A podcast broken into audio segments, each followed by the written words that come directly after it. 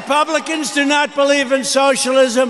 We believe in freedom, and so do you. Ja, hij maakte natuurlijk een fantastische poppenkast van. nu Ik van- begreep dat de camera's er nu al stonden, terwijl het aanstaande dinsdag moet gaan gebeuren.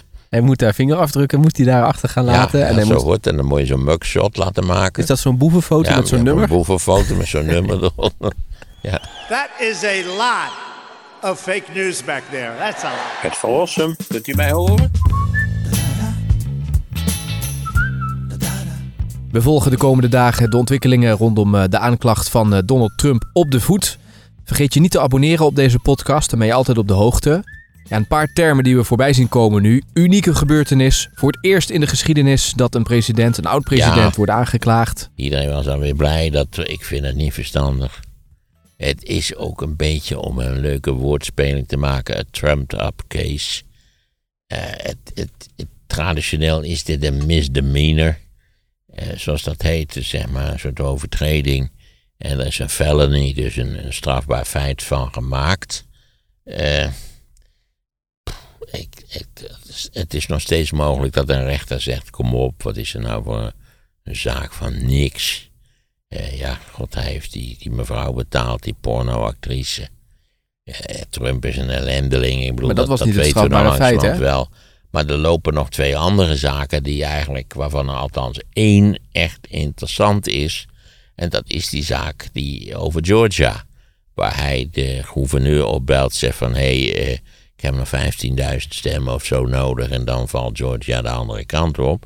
En dat zou maar goed uitkomen. En dat staat op band. Dat, dat, ja, ja, dat is allemaal keurig. En daar, wordt die- daar wordt dan een proces over gevoerd. Alleen duurt het allemaal eeuwig lang. Ik vind dit geen verstandige zaak. Ik denk eerlijk gezegd, wat, wat eh, Trump zelf ook denkt, die is ook niet gek. Nou, eh, hij is wel gek, maar eh, niet zo gek, laat ik het zo zeggen. Dat hij alleen maar voordelen heeft. Mensen zeggen, ja, dit is echt, echt een politiek proces. Ik vind, die- ik vind het heel onverstandig. Van degene die dit nu dit Ja. initiatief hebben genomen. Ja. Maar het is dus niet zo dat hij dat geld heeft betaald, die Stormy Daniels, maar dat hij het heeft opgevoerd in de boekhouding als eh, juridische als kosten. campagne. Dat is ook de enige reden die ze hebben waardoor ze wat eigenlijk traditionele misdemeanor is in een felony kunnen veranderen. Maar daar bestond toch ook, ook zelfs bij de redactie van de New York Times waren wel lui die zeiden nou, juridisch is dit allemaal niet zo fijn eigenlijk. Oké. Het is makkelijk te verkopen als, als, politieke, als een politiek proces. Want dat wilde ik jou vragen, het sentiment in de New York Times nu dit dus gebeurd is. Maar dat is dus wel kritisch ten opzichte van de aanklager. Ja, ze hebben het ook wel al flink, flink uitgespeeld. Maar als ik, eh, ja, ik haal al die columnisten door elkaar die ik gelezen heb. Maar eh, daar was toch het idee, eh, speel het op Georgia. Daar, daar heb je echt een keihard geval van, van, ja, van aanzetten tot fraude. Want daar kwam het op neer. Hm. Maar het kan natuurlijk nog dat dat nog komt, dat dat er nog eens een keer Ja, bij dat kan heel goed. Maar dan heb je een beetje de markt verpest. Met, met zo'n een beetje een knullig proces als dit. Of het is een tweede kans. Stel dit mislukt, dan hebben ze nog een tweede ijz- ijzer in het vuur. En dan nog, ik weet helemaal niet als die veroordeeld wordt of dat consequenties heeft voor de kandidaatstelling. Want nergens stond van, nou ja, als die veroordeeld is, is het klaar. Nee, volgens mij Nee. helemaal niet. Nee, dat zei Erik Moutaan, die correspondent van RTL. Die zei van ja, in Amerika heel tegenstrijdig. Het ene, de ene dag ben je een crimineel, maar de andere dag kun je zo weer meedoen aan de Ja, presidentsverkiezingen. Ja, een beetje, eh, ja, het is natuurlijk ook een heel rommelig politiek systeem in allerlei opzichten. En bovendien, er zijn helemaal geen precedenten. Dat we dan een, laaie lichter als Trump zou, ooit zou worden. Ook daar zou ik zeggen. Alle kiezers die op die man gestemd hebben, wisten precies wat voor vlees in de kuip hadden. Hoeveel schandalen en narigheid hadden we wel niet gehad. Dus ja, de democratie in dat opzicht is verkeerd de democratie nog steeds in zwaar weer. In de zin dat, dat een, een aanzienlijk deel van het electoraat, en niet alleen in Nederland, maar dat doet ze natuurlijk eh, in Frankrijk precies zo voor in allerlei opzichten en in andere eh, landen met een werkende democratie. We hebben het even niet over landen waar dat überhaupt niet aan de orde is. Eh, ja, dat, dat de kiezers een ontheemde indruk maken. Dat ze eigenlijk niet goed weten wat ze met hun stem aan moeten. En dan geneigd zijn op, ja, op kletspanjoers en laderlichters Ja. te stemmen. Ik, nou ja, zoals ik al eens eerder heb gezegd, ik schaam me dat ik het zeg, maar eh, die verzuilde systeem was zo gek nog niet. Maar als ik je goed begrijp, zeg je eigenlijk, hey, die Trump die was al een beetje aan het wegzakken. Hè, zijn populariteit was al aan het afnemen door die gekke bestorming. En nu geef je hem eigenlijk weer opnieuw een podium. En ook de mensen die dus... Ja, zijn cijfers waren sowieso de laatste tijd al fors opgeknapt. Ja, mede. En ze zeggen nu wordt dat nog alleen nog maar meer, want mensen die scharen zich achter hem. Ja, het, het probleem is ook bij Trump dat als die, als die alleen optreedt, dan is die, is die misschien, zeker niet, zelfs misschien in republikeinse gelederen niet, niet goed genoeg om eh, weer gekozen te worden.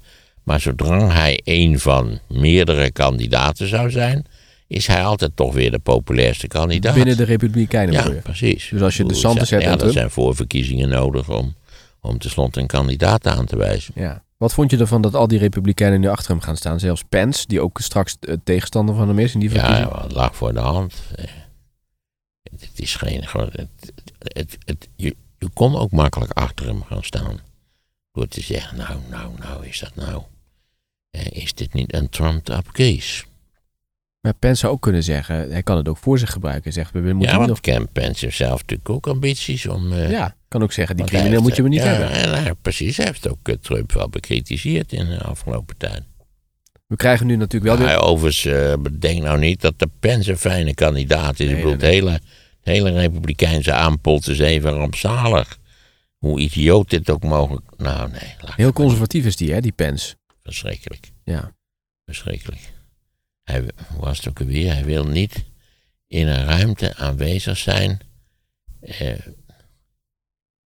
ja, het was iets met vrouwen, waar, waar, waar één andere vrouw aanwezig is als zijn vrouw, eigen vrouw er niet bij is of zo. Of, nou ja, hij wil nooit alleen met een vrouw in een ruimte zijn. Nou, de- volgens mij had eh, de NOS van de week eh, zo'n reportage. Die waren ergens in een zaal in Amerika, in, het, in een van die conservatieve staten, waar transgenders dan optreden of, of ehm, drag queens. En daar was dus een man falikant tegen van de Republikeinen. En die, eh, ja, die, ik weet niet waar die het allemaal mee vergeleken met de meest verschrikkelijke dingen. En dat wordt dus verboden daar. Hè? En andere staten die overwegen om hetzelfde te gaan doen. Nou ja, dat is een soort van, van wonderlijke culturele backlash. Die overigens ook aan de linkerkant eh, even actief is als aan de rechterkant. Aan de rechterkant heb je dan, het zijn ze tegen de lentekriebels, zal ik nou maar even zeggen. En aan de linkerkant zijn ze bezig om het oeuvre van Agatha Christie te herschrijven. Dat je denkt, in wat voor tijd leven we? Wie was dat? alle godvergeten agressieve bedweters. Wie was dat, Eh. die naam die je noemt? Die ken ik niet. Agatha Christie. Die ken ik niet. Eh, de beroemdste detective-schrijfster aller tijden. Een miljard boeken verkocht. En wat, wat voor profiel had ze? Had ze een links profiel? Nou, ze zal ook wel eens ergens het woord neger gebruikt hebben. Oh. Haar, haar meest fameuze roman ooit eh, heette Ten Little Niggers, puntje, puntje, puntje. oh. Die heet tegenwoordig And Then There Were None. Het Da- N-woord. daarvan, is het, daarvan is dus de titel al gewijzigd. Maar nu, begreep ik, wordt het hele oeuvre onder, eh, in, eh, onder de loep bekeken. Of dat allemaal nog Ja. wat door de beugel kan. Nee, ik dacht ik vraag En het dat, even. ja, dat is een project wat geen eind kent. Omdat natuurlijk, ja, eh, dan moet je ook Dickens en, en dan gaat de hele 19e eeuw gaat voor de bijl. Maar waarom noem je dit voorbeeld? Als voorbeeld van, van links into, linkse intolerantie. De wokeness, hè, dat we allemaal, dat ook alle teksten woke moeten worden. Nou, ik dacht ik noem maar even, ik vraag maar eventjes wie dit is. want- Nee, nee. Je ziet wat, waar we het, eh, wat ik straks even aanstipte. Dat je altijd enorm veel last hebt van de fanatici aan beide kanten van het politieke spectrum. Hè? Omdat fanatici gewoon ontzettend vervelende mensen zijn. Hele onaangename, zeurderige mensen. Die verknipt zijn. Ja, ze zullen het ook alweer niet kunnen helpen, maar goed. Dat je dus de, wereldliteratuur nu herschreven moet worden. Het zijn natuurlijk wel de mensen die voor... eh, We hadden en natuurlijk in, ook dit in de jaren zestig had je alle gelul dat de Tilburgse Universiteit moest de Karl Marx Universiteit worden. En ze hadden ook zo'n zo'n zo'n linkse spelling had je toen, weet je wel. Waar alle SCH's uit waren. Nou, Maar was dit serieus of een grap? Van, over Agatha Christie? Nee, die Karl Marx University. Nou, de studenten hadden toen de gebouwen bezet en die hadden de universiteit een andere naam Oh, gegeven. dat heb je wel eens verteld, ja. En er was in Utrecht ook een soort van vervolg op gekomen, toch? Of een, op een Nee, reactie? jammer genoeg niet. Wij, Oh, niet? Wij, wij hoopten als jonge medewerkers altijd dat, dat wij ook bezet zouden Oh, worden. dat was het, ja. Dat zodat we lekker thuis konden gaan zitten. Maar we werden helemaal niet bezet. ja, dat heb je verteld, ja. Hé, maar wat Trump, het wordt natuurlijk wel een gigantische show weer, want hij moet van de week moet hij... Ja, eh, hij maakte er natuurlijk een fantastische poppenkast Maar van. Ik van- begreep dat de camera's er nu al stonden. terwijl het aanstaande dinsdag moet gaan gebeuren. Hij moet daar vingerafdrukken, moet hij daar achter gaan laten. ja, en hij zo moet, wordt. En dan moet je zo'n mugshot laten maken. is dat zo'n boevenfoto ja, met zo'n ja, nummer? Een boevenfoto met zo'n nummer eronder. Ja, Maar dat is voor hem natuurlijk wel fantastisch. Iemand die uit de ja, er stond een mediawereld... foto van ik van dat hij er heel slecht uitzag. Ja, ik zag hem van een trap aflopen bij het vliegtuig en dan zie je hoe oud hij is. Ja, joh. Dan zie je hem echt als een oude man die trap aflopen, ja. Hij is, eh, hij is van 46. Maar goed, hij is altijd nog vier jaar jonger dan Biden ja. natuurlijk. Maar wat wil je zeggen? Joh? zag Biden weer tevoorschijn komen en dan denk je ook... Oh, oh, oh. Ja, Die werd gevraagd wat hij ervan vond. hij zo behoedzaam naar dat microfoontje toe. Ja, tot, ik zie toen nog dat beeld van me. Dat hij Ja, ik ben nou, eh, hij schijnt zich toch te gaan kandideren. ja. Eh, Hij moet wel, denk ja, ik. waarbij, het spijt me dat ik het zeggen moet. Ik ben niet omdat ik een solidaire bejaarde ben of zo. Maar ja, het is in Amerika natuurlijk ook, ook daar geldt eh, dat de andere kant zo godvergeten, vervelend en gevaarlijk is. Dat je dan maar, dan maar een bejaarde. Ja. Nou ja, goed, ook aan ik die neem kant. aan dat hij in een min of meer passabele gezondheid verkeert. En volgens mij heb ik al eens een keer eh, verteld. Oh, daar heb je ze weer. Ja, ja. Zorg dat je... Ja, we gaan het ding weer even Nou, aanzetten. ze zou, zou dat appara- die apparatuur ook registreren als ze zo hard rijden? Dat denk ik niet. Maar je, je vraagt je wel af wat, waar dat, eh, even voor de mensen, het is het parkeerautootje met die scanauto's erop. Waar het eh, nog meer voor gebruikt kan worden. Die scanners. Ja, misschien worden we wel afgeluisterd. De Frans Halstraat. Net, nou ja, heel Nederland wordt afgeluisterd, zoals je weet, door eh, Xi Jinping. Ja. Die, die heeft dat, die, apparat, die afluisterapparatuur.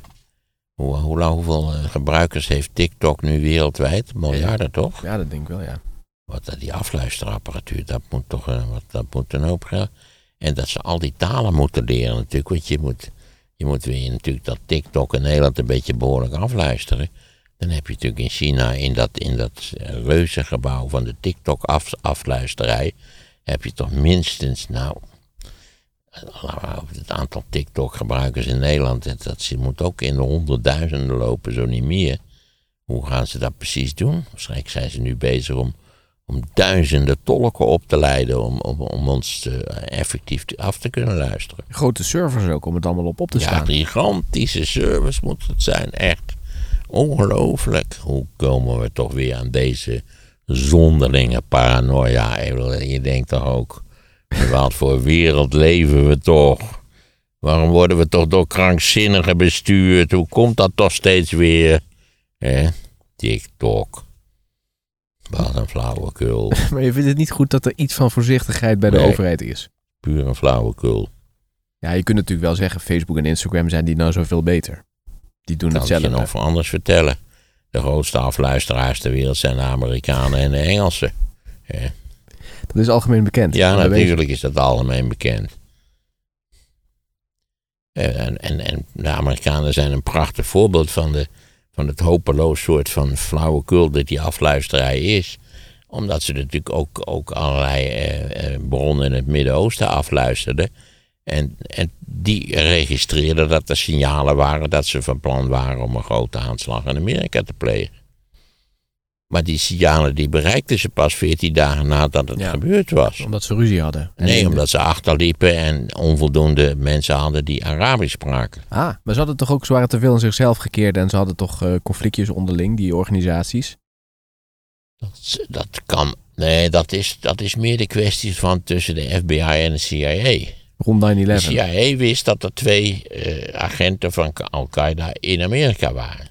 Maar mondje toe, die heeft dat niet aan de FBI verteld. Toen ze het tenslotte vertelden en de FBI op zoek ging, konden ze het niet meer vinden. Waren ze de, st- de stukken kwijt of zo? Nee, die twee personen waren verdwenen in de Verenigde Staten. Oh. Ze konden, ze konden het spoor niet, niet, niet snel dat was nog voor 9-11. vinden. Ja, dit waren twee lui die direct betrokken zijn geweest bij 9-11. Ja.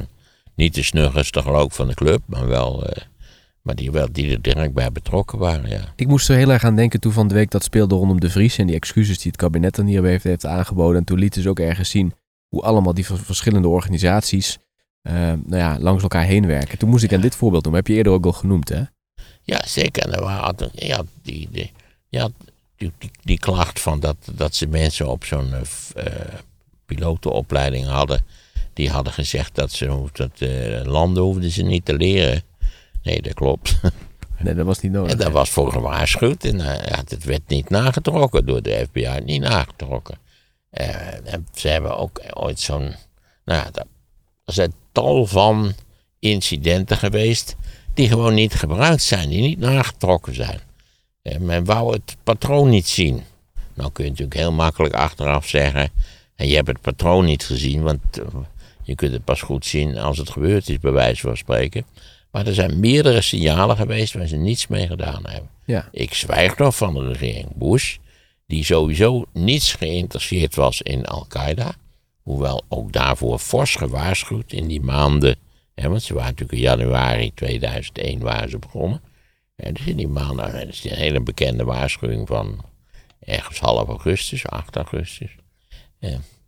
maar daar waren ze totaal niet in geïnteresseerd, omdat ze feitelijk al besloten hadden. Of dat ze de overtuiging hadden dat het allemaal, eh, dat Saddam Hussein moest worden aangepakt. Ja. Maar dit is toch hetzelfde wat bij de Vries speelde? Ja, het is steeds hetzelfde. Dat bureaucratische organisaties natuurlijk vaak zich, het meeste pest hebben aan andere bureaucratische organisaties. Waarvan zij menen dat ze op hun terrein zijn gekomen. Omdat natuurlijk het bewaken van je eigen terrein is een van de meest wezenlijke onderdelen van bureaucratische organisaties. Nou ja, dat was hier dus ook het geval. Maar ik wil maar zeggen, je kunt, de Amerikanen hadden een mega afluisterapparatuur niet waar, wereldwijd.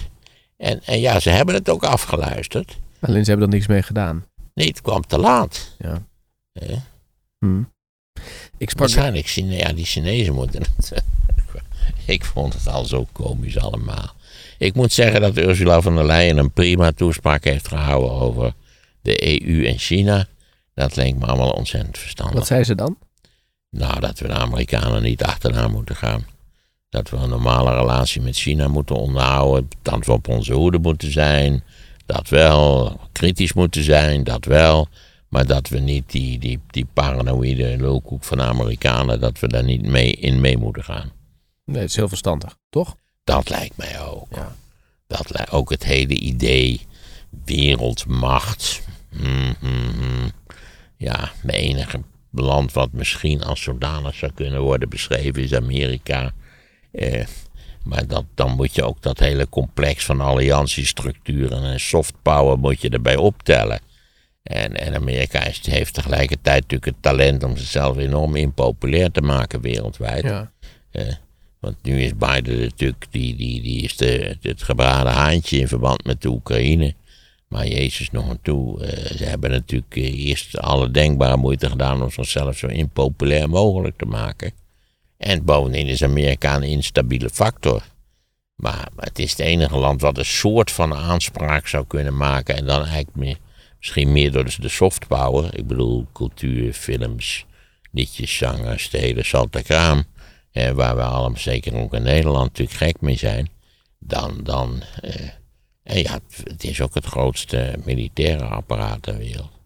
Maar wereldmacht is sowieso een heel betrekkelijk soort van categorie is ook in, in, we hebben eerder die verhoudingen toch even bekeken. Je hebt een wereldeconomie, een mondiale economie, zeker tegenwoordig hebben we dat gekregen.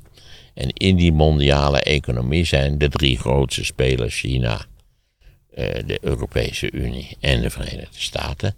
Maar die drie samen hebben precies de helft van de wereldeconomie. Dus dat betekent dat die drie grote spelers maar een derde van de helft hebben. Dus dat gaan we nu even uitrekenen. Weliswaar hebben we dat, we hebben het nog wel net op school geleerd. Dus dat is een zesde. Bovendien, eh, China, kan allerlei ongelooflijke ambities hebben. Doet een beetje wat dat betreft eh, natuurlijk ook uh, verband aan het, Poetin-probleem. Eh, maar, maar in de rest van de wereld zijn ze daar helemaal niet enthousiast over. Dat ze vaak eh, zich dan laten paaien door de Chinezen, omdat ze vaak nog meer de pest hebben aan de Amerikanen en het Westen, vooral vaak als de voormalige kolonisatoren, dat is wat anders. Maar dat, willen ze, dat wil helemaal niet zeggen dat ze graag willen laten onderdrukken door de Chinezen. Integendeel. Het, het, het Chinese model is toch totaal niet aantrekkelijk voor, voor, voor mensen die, als, die zelfs maar aan een minimum van, van vrijheid gewend zijn. Idem dietem, dat stond, bij Rusland natuurlijk. Rusland is niet een aantrekkelijk land. Rusland is niet een succesvol land. Bij China, China kun je nog zeggen, het is een succesvol land. In de zin dat het in no time een omvangrijke industriële ontwikkeling heeft doorgemaakt. Ja. Maar uh, ja, ik durf het nauwelijks te zeggen. Het Westen is natuurlijk in allerlei opzichten veel aantrekkelijker. Iedereen wil graag naar leuke films kijken met onzin erin en beestjes met groene oren en maar hè, dat soort van dingen. Want je weet, ja, je, je, wat je verder ook van Nederland of, of Europa of de Verenigde Staten mogen denken. Je kunt in grote trekken doen waar je zin in hebt. En dat kan in China niet. En dat kan in een stomme Rusland ook niet. Dus wij zijn eh, nog steeds, ik begeef toe, het is helemaal geen populair standpunt. Eh, schrijft u vooral ook vele kritische brieven. Het Westen in de breedste zin van dat woord, het liberale Westen. En dan bedoel ik liberaal in de oorspronkelijke vrije eh, zin. Het liberale Westen is oneindig veel aantrekkelijker dan al die godvergeten dwangsystemen die ze elders op de been gebracht hebben. Die vaak uh, vooral excelleren het vermoorden van hun eigen bevolking. Ik moest nog uh, denken aan een. Uh, jij had het net over die bureaucratie. En ik sprak van de week de directeur van het NFI. Dat is het Forensisch Instituut.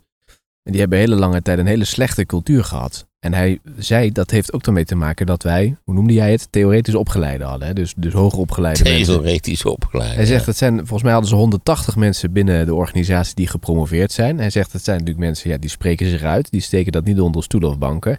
En daardoor was er dus een cultuur van eh, wegpesten, niet integer gedrag, ongelijkheid, noem maar op. Is volgens mij uh, onder een uh, commissie hebben ze dat allemaal moeten verbeteren. En het is nu verbeterd. Dus nu is het weer gezond. Volgens mij Zorgdragen heeft dat toen uh, mede begeleid. Het heeft drie jaar geduurd om die hele cultuur binnen die organisatie... En allemaal theoretisch geschoolde ruziemakers. Ja, de meeste wel.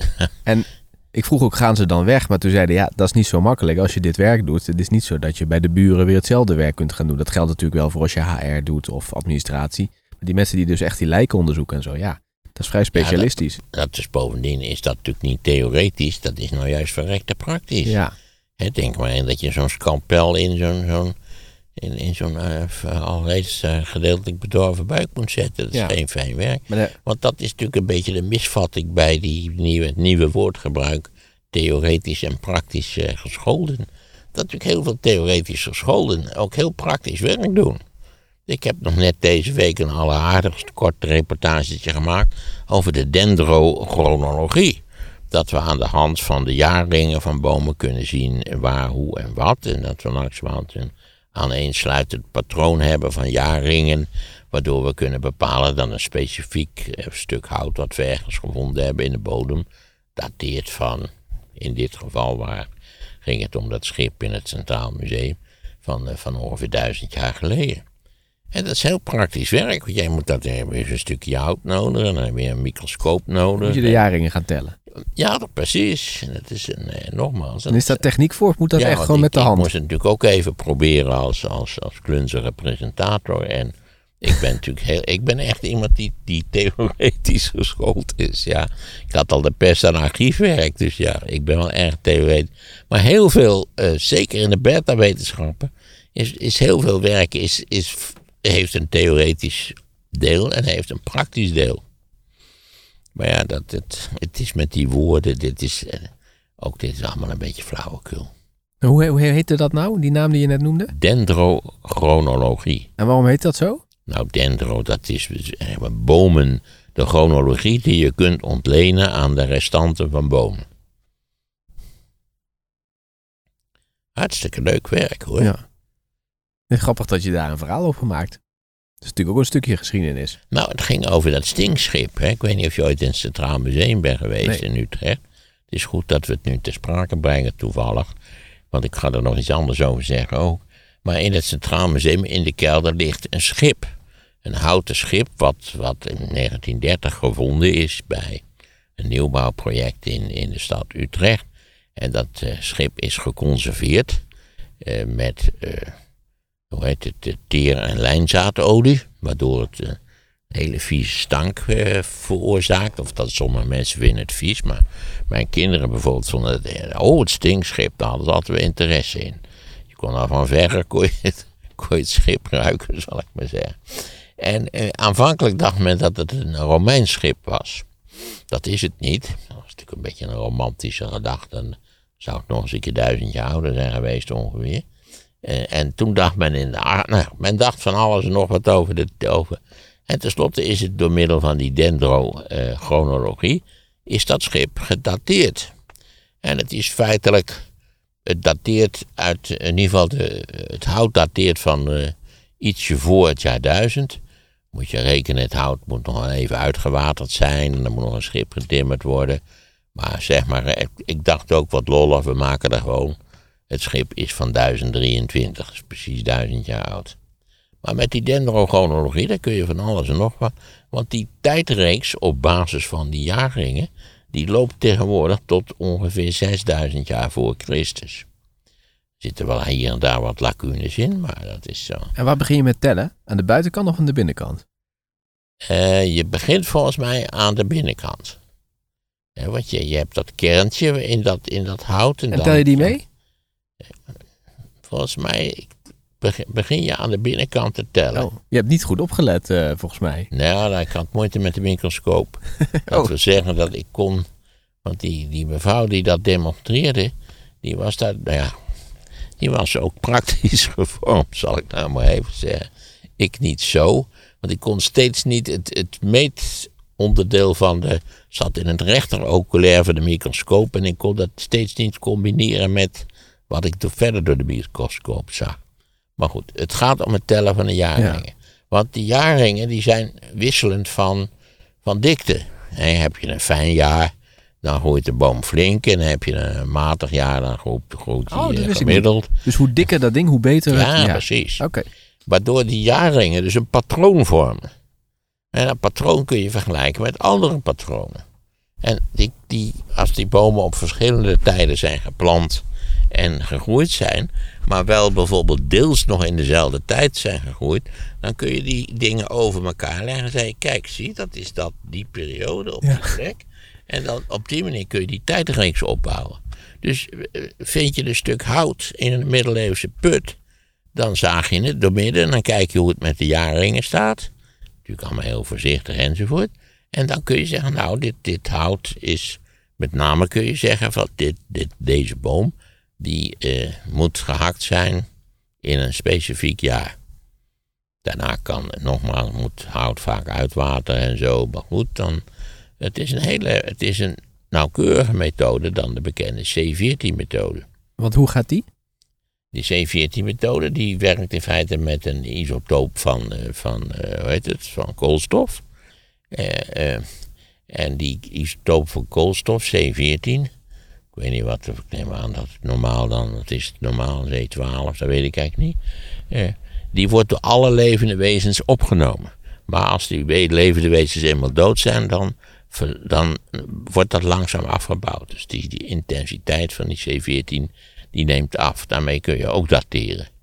Dat hebben wij dus ook in ons. Ja, zeker. Ja, ja ze jou dus, eh, stel voor je haar dood. En, en eh, je moet je natuurlijk niet laten cremeren, want dan valt er niet veel meer te ontdekken aan de zaak. En, en je wordt over 500 jaar gevonden. Eh, dan is het het handigste dat je een houten doosje meeneemt. Eh, want dat kunnen ze dan met de dendrochronologie, kunnen ze dat eventueel dateren. Maar zo niet, dan kan het eventueel met de C14-methode. Dat kan ook. Dus er is een Maar het alternatief. is in ieder geval nauwkeuriger dan wanneer je denkt van we slaan er maar een slag. Maar Ja, ja, ja. En nog eventjes met dat tellen van die, van die ringen bij die bomen. Is, dat een, is daar nog een vier-ogen principe? Want da- de foutmarge is natuurlijk best wel, wel groot. nou, je kon het door die microscoop wel verrekt goed zien. Ja, maar stel je vertelt je. Of wordt het nog een keer nageteld? Eh, geen idee of het wel zo'n kort soort van controle is. Oké. Maar het ging heel precies. Bovendien wordt het onmiddellijk door een, door een computer. eh, ze had een laptop bij zich geregistreerd. Ja, ja. Hey, waar is dit interessante onderwerp te zien? Is dit met Emma Wortelboer, dat programma? Nee, nee, nee, Oh. nee. Dit is voor RTV Utrecht. Oh, kijk. Van Rossum vertelt. Komt, eh, ja, Van Rossum vertelt. Dat komt eh, nou al vrij snel, geloof ik. Althans op RTV Utrecht. Ja, leuk, leuk. Maar zodoende was ik gisteren in het Centraal Museum. Oh, je gaat nu nog een ander verhaal vertellen. Ja, precies. ja, ja, ja, oké. Ja, nou, het er toch over ja, toevallig over hebben. Dit was al erg interessant allemaal. Doet me ook altijd genoeg het stinkschip weer te zien. Het ligt daar beneden in de kelder. Ze hebben ooit een hele muur opengebroken om het ding naar binnen te krijgen. Het is een enorm ding. En, en de, hoe heet het, het is gebouwd rond een, een, de, de stam, de uitgerolde stam van een werk gigantische eik. Ooit. Waarschijnlijk zo'n grote eik als er nu in Nederland helemaal niet meer zijn. Maar goed, ik was dus in het Centraal Museum. En daar is een ontzettend aardige tentoonstelling. En die tentoonstelling gaat over de bentveugels. En dan zul je zeggen, wat is dat in godsnaam? Dat is een groep van Nederlandse schilders die in Rome werkten. Eh, Rome was toen heel invloedrijk en eh, Caravaggio had, had enorme invloed op de, op de schilderstechniek, op de manier van schilderen. Veel mensen trokken naar Rome ook natuurlijk voor het Italiaanse licht. Kunt je dat zeker na deze godvergeten klote maand, hè, kun je dat ook wel voorstellen dat, je, dat het Italiaanse licht moet bevrijdend zijn. En tussen 1620, zeg maar begin 17e eeuw en begin 18e eeuw, zijn tientallen Nederlandse schilders en tekenaars naar Rome getrokken. En hebben daar soms een heel bestaan opgebouwd, soms alleen een soort leerperiode doorgemaakt. Maar ze waren lid van een club. Die club heette de Bentveugels. Je werd ook geïnitieerd in de club. Eh, je kreeg een soort van getuigschrift, ze hadden helemaal een poppenkast. Laten we zeggen, het waren vrolijke drinkenbroers. Het, het ging er vrolijk toe. Nou, daarvan wordt een beeld gegeven in de tentoonstelling, maar natuurlijk ook van al het werk wat zij gemaakt hebben. En dat is die, het is een bijzonder aardige en bezienswaardige tentoonstelling in het Centraal Museum in Utrecht. Het heet De Bentveugels. U kunt ook nog een alleraardigst boek kopen wat ook over dit, over dit onderwerp gaat. Het zijn allemaal schilders waar u nooit van gehoord heeft.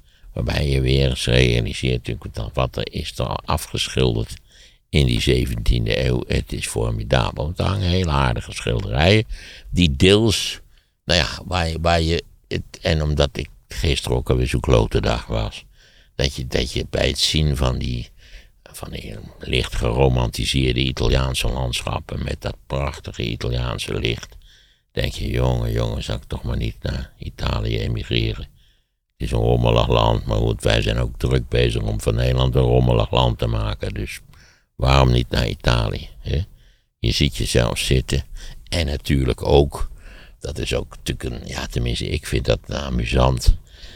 Dat, dat wonen in dat Rome, in die, in die wonderbaarlijke stad natuurlijk, die ooit, ooit de grootste stad van, het, van in ieder geval van de hele mediterrane wereld was. En waar al die rare klonten, al die, al die, die ruïnes van die reuzenstad. Nog steeds is het zo dat als je nooit in Rome bent geweest, je komt voor het eerst in Rome, dat je denkt, ooit, ooit hebben hier mensen gewoond die echt iets konden. Echte reuzen. Hè? Enorme muren zijn er nog over. Je hebt ook die termen waarvan nog allerlei restanten staan. En die staan dus, al die dingen staan ook op die schilderijen. Van die, van die, van die steenklonten. Hè? Want de Romeinen metselden gewoon. Maar be- bekleden natuurlijk eh, hun, hun bouwwerken met, met marmeren platen. Eh, en die zijn er niet meer, dus het zijn nu allemaal gemetselde klonten eigenlijk. Een ontzettend leuke tentoonstelling. De Bentveugels. Gaat kijken. En omdat ik nu toch bezig ben met een tentoonstelling, eh, eh, is ook alweer jaren geleden is er uit een wrak in de buurt van Texel een, een curieuze, uiterst luxueuze, uiterst dure jurk opgedoken. En rond die jurk wordt, eh, er is een documentaire gemaakt. Die wordt in de komende weken en drie delen uitgezonden op NPO 2, De Jurk. Ik weet niet of het De Jurk van Tessel heet of de, nou ja, zo, zoiets dergelijks. Maar u kunt ook in Oude Schild, in eh, het museum, het historisch museum in Oude Schild, kunt u die jurk ook daadwerkelijk gaan bekijken. Sowieso een bijzonder aardig museum. En tegen mij klaagden ze wel eens dat er zo weinig mensen kwamen, dus u kunt daar nu iets aan gaan doen. Beneden in de kelder van het museum staat een ontzettend instructieve uh, maquette van het, luister, het commercieel bedrijf Tessel in de 17e eeuw. Kijk, wat leuke tips allemaal, Maarten, die je nu zomaar geeft. Ja, precies. Gratis en voor niks, dat is het fijne ook ervan. u kunt er zo heen. dus mocht u op Tessel zijn, vergeet. Kijk, duizenden mensen gaan oude schild op om daar op die terras een stukje haring te gaan eten of kibbeling of zo. Maar daar staat, dat ziet u snel genoeg, er staat ook een op zichzelf uh, nogal modernistisch of modern uh, vormgegeven museum. Maar dat is een bijzonder aardig museum. Daar kunt u naar die jurk kijken. Want tweede jurk, die is lang niet zo indrukwekkend. Maar die, die, die eerste jurk, die is fantastisch in allerlei opzichten. Vooral natuurlijk omdat, ja, je, je vindt natuurlijk eigenlijk nooit jurken uit de 17e eeuw. Want het is vergaan. Maar dit is bewaard gebleven in, in een of andere kist eh, onder het zand. Ja. In, dat, in dat scheepswrak. Ja. En hier kwamen we dus uiteindelijk op. We begonnen met, met Trump. En uiteindelijk zijn we helemaal zo afgedwaald naar de kunst en naar deze tentoonstelling. Ja, en dat kwam eigenlijk allemaal vanwege dat theoretisch geschoold en praktisch geschoold. Klopt. Omdat veel theoretisch gescholden ook iets praktisch moeten doen. Ja. Zo praktisch dat ik bijvoorbeeld, jij weet er al attent op, er niet veel van terechtbracht achter die microscoop. Want ik kon met mijn rechteroog open, kon ik wel dat, dat systeem zien waardoor je eh, laten we zeggen, afstand kon bepalen tussen die verschillende jaarringen. Maar dan zag ik de andere kant weer niet. Lijkt me wel lastig. Dat lijkt me wel lastig. Hey, en uh, wat betreft Trump dus, conclusie niet verstandig uh, dat ze dit uh, nu gaan doen. Ik vond het niet verstandig. Nee, ik had het niet gedaan. Nee. Ja, ik ben niet gebeld. Oké, nou we blijven het volgen de komende dagen. Aanstaande dinsdag, belangrijke dag dus. Abonneer je nu op deze podcast, want dan mis je geen enkele aflevering. Waarom worden we toch door krankzinnigen bestuurd? Hoe komt dat toch steeds weer? In tien jaar kun je, mits je een hooggeschoolde bevolking hebt, mits je geholpen wordt door je bondgenoten, mits je ruim gefinancierd wordt, kun je in tien jaar de schade van die oorlog herstellen. Oorlog in Oekraïne. Download het luisterboek via de link in de show notes. U zou eens voor de aardigheid moeten lezen wat Amerikaanse journalisten schrijven die dan in Duitsland aankomen en het, het gebombardeerde Berlijn zien en al die andere steden waar weinig van over was gebleven. Die schrijven allemaal hetzelfde.